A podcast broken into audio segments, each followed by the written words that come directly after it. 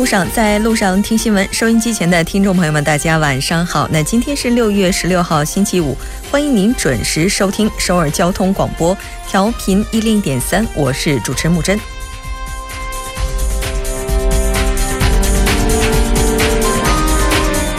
作为“一带一路”资金链上重要一环的亚投行，今天在韩国济州举行了第二届理事年会。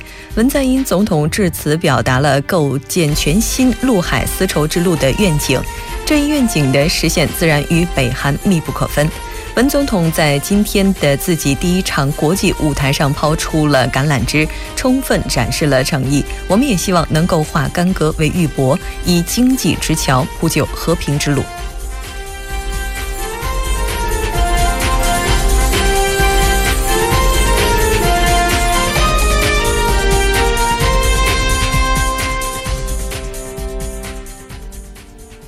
接下来来关注一下今天的要闻新闻。在韩国，文在寅称，若北韩不再发起核岛挑衅，愿无条件进行对话。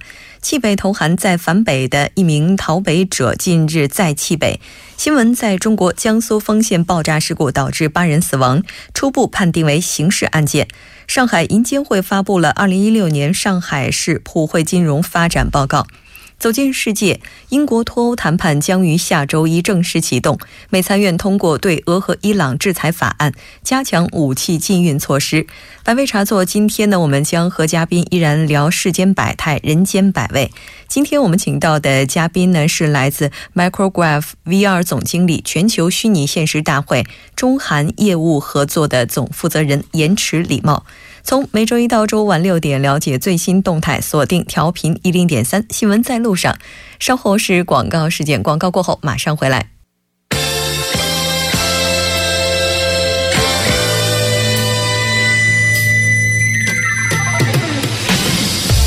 新闻在韩国，带您快速了解当天主要的韩国资讯。接下来我们就连线本台特邀记者申海燕，海燕你好，主播好，各位听众好。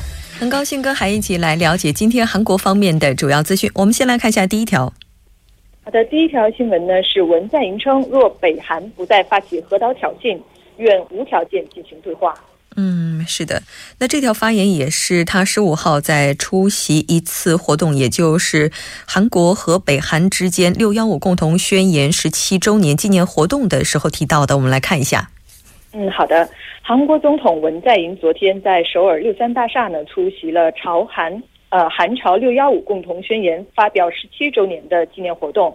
他在致辞中呢提到，若北韩不再发起新的核岛挑衅，韩方愿意无条件与北韩进行对话。文在寅说，北韩契合呢是表明落实韩朝协议意愿的这个证据。北韩如果能付诸实践，韩方将提供积极的支持。文在寅说，他有意同北韩探讨如何落实现有韩朝协议。韩朝双方可以全面讨论完全废除朝核，构建半岛和平体系，恢复朝美关系。虽然文在寅提出了北韩不再挑衅的前提，但这是文在寅就任以来首次谈及通过对话实现北韩契合、构建和平体系及恢复朝美关系。文在寅指出，北韩开发核武与导弹。对区域及国际社会的和平与稳定构成了严重的威胁，严重影响到韩国的国家安全。他呼吁北韩放弃搞核武，寻求与国际社会的合作道路。嗯，是的，没错。应该说，这次的话，文在寅总统提出来的条件是非常的优厚的。因为如果不再进行核岛挑衅的话，愿意无条件对话。那其实往届政府的话，针对韩半岛问题也是签署了不少协议。那么文总统他是怎么样去看待半数签署的这些协议的呢？呃，文在寅呢在发言中提到说，七四联合声明、韩朝基本协议书、六幺五共同宣言。十四韩朝共同宣言等韩朝签署的协议，如果能得以落实或得到国会的批准，可能不会发生政权更迭影响对北韩政策的情况。因此，设法遵守半岛协议尤为重要。文在寅说，历届政府推进的半岛协议都应该受到尊重，政府将遵从这些协议中寻找解决韩半岛问题及半岛问题的突破口。前总统金大中在北韩挑衅导致半岛陷入危机的情况下，仍谱写了半岛和解与合作的新篇章。韩国有意愿、有智慧、有力量，愿意与美国等国际社会共同合作，解决朝核问题，实现半岛和平，与北韩共同走向繁荣。文在寅说，哪怕仅仅是为了解决当前的危机，也有必要建立新的半岛关系。政府将谋求恢复半岛关系，重启对话，并赢得朝野保守和进步党呃进步派等跨党派合作与民众的支持，力争实现半岛和解与合作，共同繁荣。那六幺五共同宣言呢？是两千年六月十三号到十五号，韩国时任总统金大中访问北韩，并与北韩国防委员会委员长金正日举行会谈后，韩朝联合发布的声明。核心内容包括进一步扩大和发展韩朝关系，缓和韩半岛紧张局势，并协调发展民族经济，实现共同繁荣。嗯，是的，没错。我们能够看到县政府对于北韩的诚意是满满的，也希望这个橄榄枝能够被接住。我们再来看一下下一条。好的，下一条新闻是弃北投韩再反北的一脱北者日前再弃北。嗯，我们来关注一条消息吧。这条消息它是弃北投韩，然后再返北，日前再弃北的这样一个报道。嗯，是的，一名消息人士呢近日透露说，弃北投韩的一北韩居民 A A 呢，就是 A 某呢，在重返北韩后，日前呢跨过图们江入境中国。那现年四十多岁的这个 A 某呢，曾居住在咸镜北道的稳城郡，他和一名女子呢一起逃离北韩。目前呢，他们停留在中国，并获得有关方面的保护。据悉，他们希望能入住韩呃，能够入呃入境韩国。在稳城郡农村工作的 A 某和同住稳城的 B 某呢，二零一五年首次弃北来到韩国，之后两人安居韩国的京畿道华城。去年两人重新返回北韩。去年底，他们还通过北韩对外宣传媒体主张说，在韩国度过了地狱般的日子。消息人士表示，此次和 A 某出逃的女子是否为当年的 B 某，尚无法确定。类似 A 某的事例呢，之前也曾发生过很多次。在稳城雨伞工厂工作的南某，一九九六年一月投韩，在韩经商失败后呢，两千年八月经由中国重新返朝，之后再次弃北，于二零零三年十月入境韩国。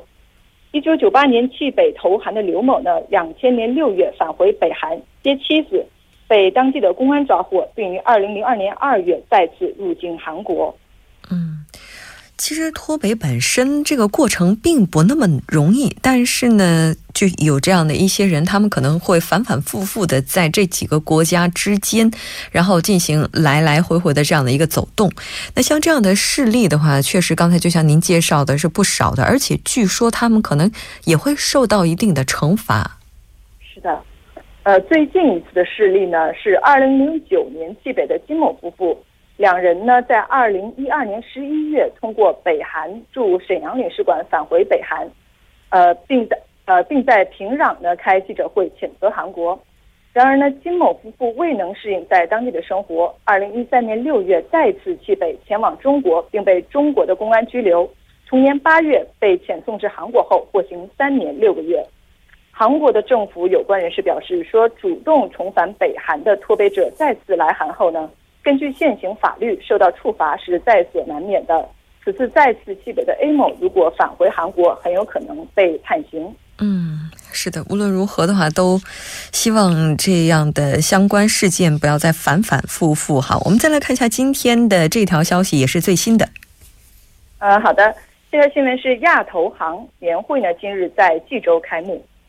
嗯，我们来了解一下这次亚投行的这一次的第二届理事会年会吧。好的，呃，亚投行的第二届理事会年会呢，于今日在韩国济州国际会议中心举行。韩国经济副总理兼企划财政部部长金东延任本届的呃本届年会的议长。出席此次会议的人数呢，将超过两千人，包括中国财政部部长、印度财政部部长等七十七个会员国的代表及国际机构代表。亚投行呢，通过对亚洲地区基础设施进行投资。是以经济开发为目的而设立而成的，由中国主导，呃，是由中国主导成立的多边的开发银行。嗯，是的，没错，亚投行也是致力于为发展中国家基础设施建设来提供资金哈。那这一届会议的话，它的主题是什么呢？呃，本次会议呢是继中国之后举办的第二届年会，以可持续的基础设施为主题。与会人员将共同探讨亚投行战略发展的方向，并就亚投行运营相关问题进行决策。那另一方面呢，这是文在寅政府上台后，韩国首次召开大规模的国际会议，因此意义重大。嗯，没错，而且这次政治首秀也是圆满完成。非常感谢海燕给我们带来这一期连线，我们下周再见。再见。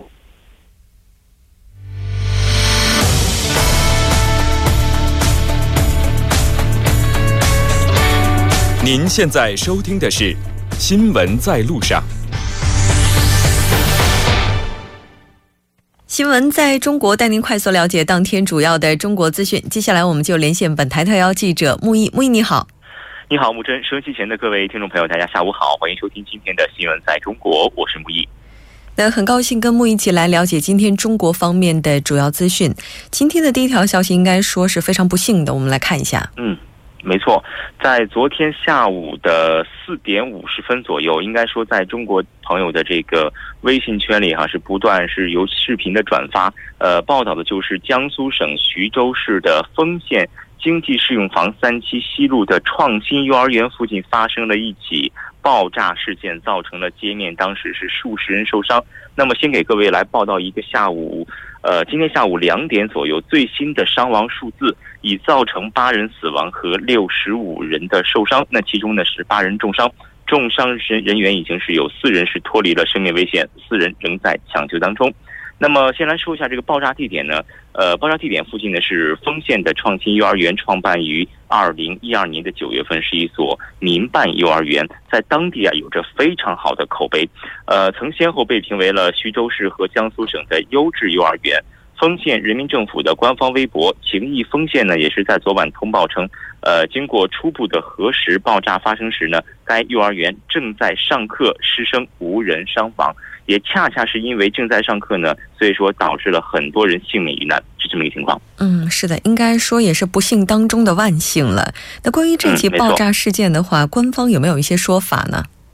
嗯，我们来看一下哈。那今天凌晨两点，徐州市在丰县召开了救援的情况发布会。那么，江苏省徐州市市长。周铁根通报了丰县爆炸事件的情况。爆炸事件呢，目前刚刚我们说到已经造成了八死和六十五伤，那初步被判定为是刑事案件。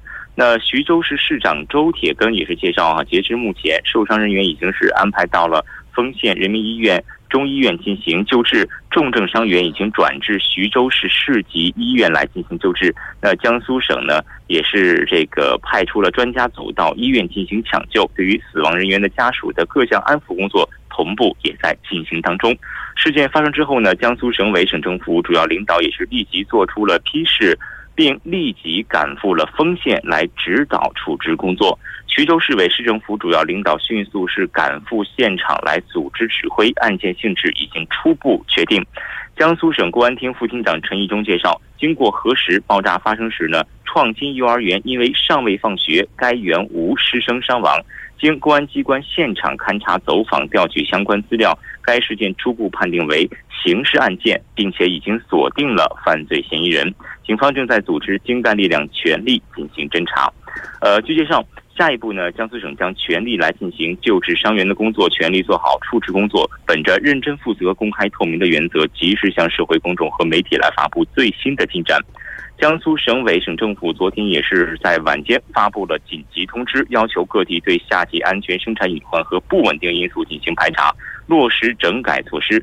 公安部呢已经派出了工作组赶赴当地的指导，来开展相关的处置工作，并且要求全力救治受伤人员，迅速查明爆炸原因，全面加强人员密集场所的隐患排查。那同时给各位也是说一条，就是紧急发布的消息，在今天下午的两点钟左右，人民日报的官方微微信也是有这么一条消息，说公安部的工作组会同当地公安机关现场勘查，那么调查走访呢，视频监控的抽取以及物证检验和 DNA 的比对之后，正呃查明许某某，男，二十二岁，徐州市泉山区人，因为。患有这个植物神经功能失调，从某学校休学后呢，就在案发地附近租住打工，在其租住房内发现留有自制的爆炸装置材料，并在墙上多处呢是留有像“死亡”“灭绝”等字迹。呃，目前这个情况的话是这个样子的。嗯，是的，我们相信法网恢恢，疏而不漏，也希望犯罪嫌疑人能够早日落网。那这条消息我们先了解到这里，再来看一下下一条。好，下一条消息我们来关注一下上海市银监局二零一六年上海市普惠金融发展的一个报告情况。那么报告认为呢，遵循数字普惠金融的原则和趋势，互联网对普惠金融的促进效应是日益显著。那据介绍呢，截至二零一六年的年底，上海银行业布放的自助设备，包括等同于 POS 机的功能的自助设备呢，总共是一百一十七点五万台，并。呃，非现金的这个交易笔数呢是达到了四百一十九点五亿笔，其中呢，手机银行、派理银行等移动设备交易笔数达到了一百五十一点八五亿元，同比增长是百分之一百三十三。那与此同时呢，上海银监局也在引导上海银行业创新小微企业的服务产品，指导辖内的银行机构运用互联网、大数据等技术呢，来改进内部信息的管理系统，探索对接外部的数据资源。提升客户的挖掘以及信息采集和分析能力，深化小微企业的金融服务与互联网加的融合。在互保险的这种公司当中呢，结合物联网 GPS 加 S 等技术呢，来借助呃农民一点通 App，还有就是这个微信等平台，实现自助承保理赔还有保单的精准落地。那刚才您提到的这个的话，应该也是普惠金融的一部分。其实这个概念呢，是零五年的时候由联合国提出来的，那是以可负担的成本为金融服务需求的这些社会各阶层以及群体来提供适当有效的金融服务。那刚才您提到的这些对象呢，也是最需要的。目前呢，上海市在普惠金融领域呢，已经实现了哪些成就呢？嗯，我们来看一下啊。那据了解呢，目前上海市在普惠金融领域已经实现了金融基础服务地的地域全覆盖。呃，截至去年年底，上海银行业金融机构营业网点数量达到了四千一百二十个，同比增幅呢是百分之二十三点三五，平均每九百人拥有一台 ATM 自助设备，每二十人拥有一台 POS 机。那自助设备的布放密度走到了全国的前列，同时呢，金融服务覆盖至全辖区一百零九个乡镇及一千五百六十九个行政村，已全面实现了机构空白。乡镇的这个数量是零，那基础金融服务呢，辖内是全覆盖，而普惠金融服务呢，可得性也得到了提升。截至到去年年底，上海辖区内有贷款余额的小微企业约是二十三点五八万户，约占小微企业总数的百分之三十，贷款覆盖率同比提升了六点八个百分点。另外呢，截至到去年年底，上海市辖区内的银行业机构共设有三家小微企业专营分行，一百二十一家持牌专营支行，一百一十五家转型专营支行，十三家以农支小微市场定位的村镇银行，七家汽车金融公司，一家消费金融公司。那其他机构呢，包括一百三十家的小额贷款公司，两百五十三家的典当行。还有就是两千一百多家的融资租赁企业，普惠金融的组织体系呢多元化得以实现，传统和新型、大型及小型，包括线上和线下的金融组织机构呢，是共同发展的格局逐渐形成了。木真，是的，应该说这也是互联网加金融取得的重大突破了。非常感谢今天木易给我们带来的这一期连线，我们下周再见。再会。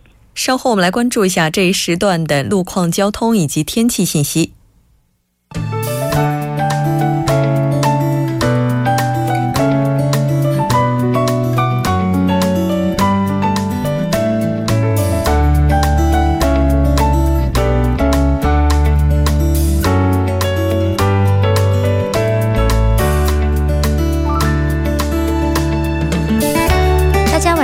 今天是星期五，这里是由尹月为大家带来今天的首尔市交通及天气情况。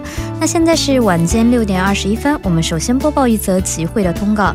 那在今天下午五点到六点半，在首尔市教育厅的正门对面会有这个学费的连带会议。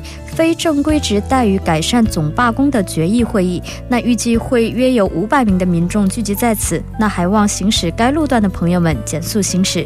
我们继续关注下这个因道路施工而临时管制的通告。那在今晚十点到明天的凌晨六点，在良才大道、嘉乐地下车道的双方向会有照明灯的更换。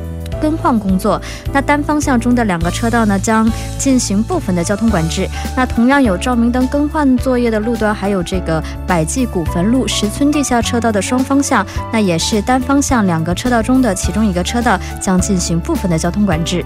此外，还有是在千湖大道千湖地下车道的双方向，那同样也会有这个照明灯的更换交替作业。那单方向两个车道中的一个车道呢，将进行部分的交通管制。那时间是从今天会一直持续到到六月十八日，具体的时间段是从晚上的十点到翌日的凌晨六点。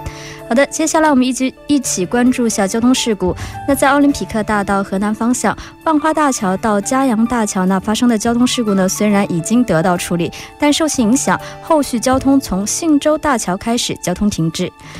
还有是在汉南大道北汉南丁字路口到 Patigo 给丁字路口，那早先在三车道进行的施工作业目前已经完成，然而在该路段还是会停留相关车辆，那三车道目前依旧是停滞的状态，还望您参考路段，小心驾驶。那在节目的最后，我们再关注一下明天的天气情况。今天晚间至明天凌晨，最低气温零上二十度；明天白天晴有时多云，最高气温零上三十二度。好的，以上就是这一时段的天气交通信息。稍后我还会再回来。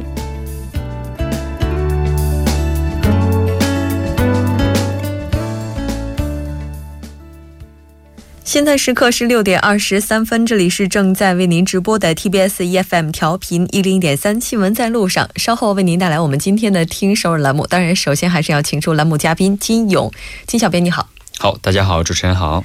那非常高兴跟金勇一起来了解今天的首尔市的一些消息。今天也是周末了，不知道这个时候有没有一些有意思的活动呢？嗯，有意思的活动比较多啊。首先介绍一个呢，是跟创业有关的。嗯，就首尔市呢将在十七到十八号，也就是明天和后天，举办一个初创公司的一个庆典。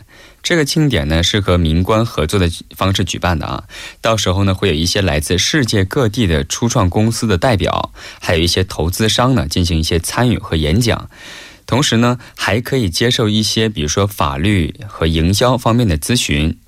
而且呢，参加的费用啊，他们说啊是免费的，而且有很多的参与方式啊。我介绍一个比较简单的一个方式，是通过那个 Hey Startup 这个它的官方的这个 SNS 是 H E Y Startup S K Korea 啊，就是这个它的那个 S S S N S 了啊，可以进行搜索就可以了。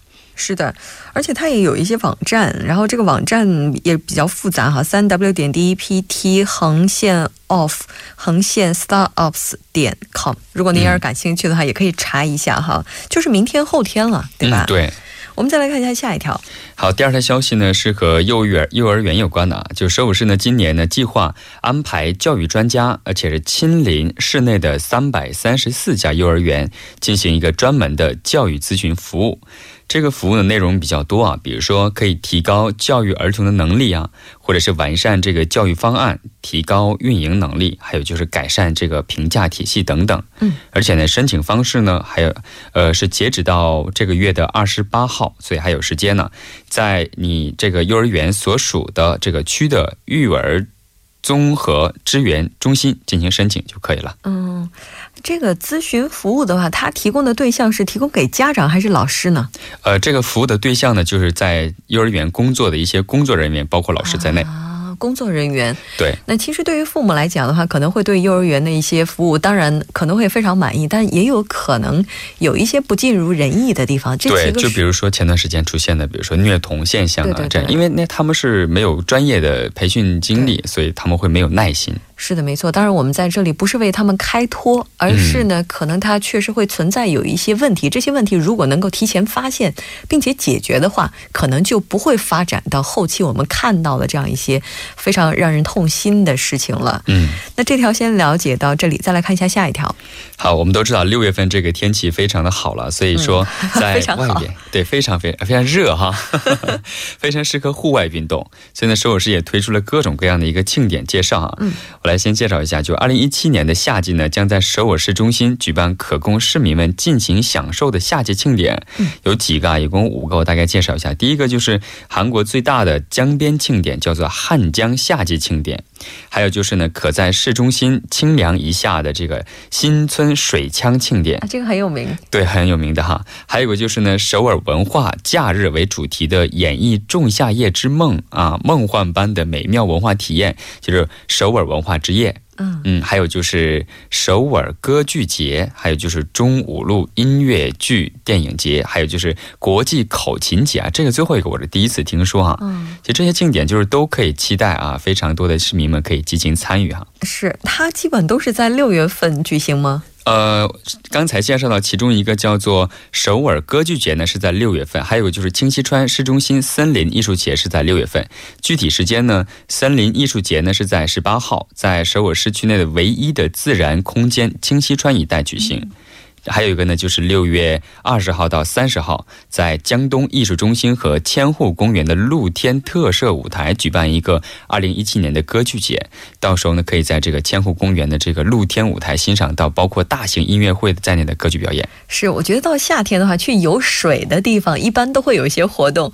就比如说，据说今天中国有很多地方都有高温，很多市民都到喷泉附近去纳凉、消暑、纳凉哈。所以到了夏天，在首尔也是一样，可以找有水的地方。总会有活动，非常感谢金勇给我们带来这一期节目，我们下周再见。好，谢谢主持人。好的，稍事休息，半点过后马上回来。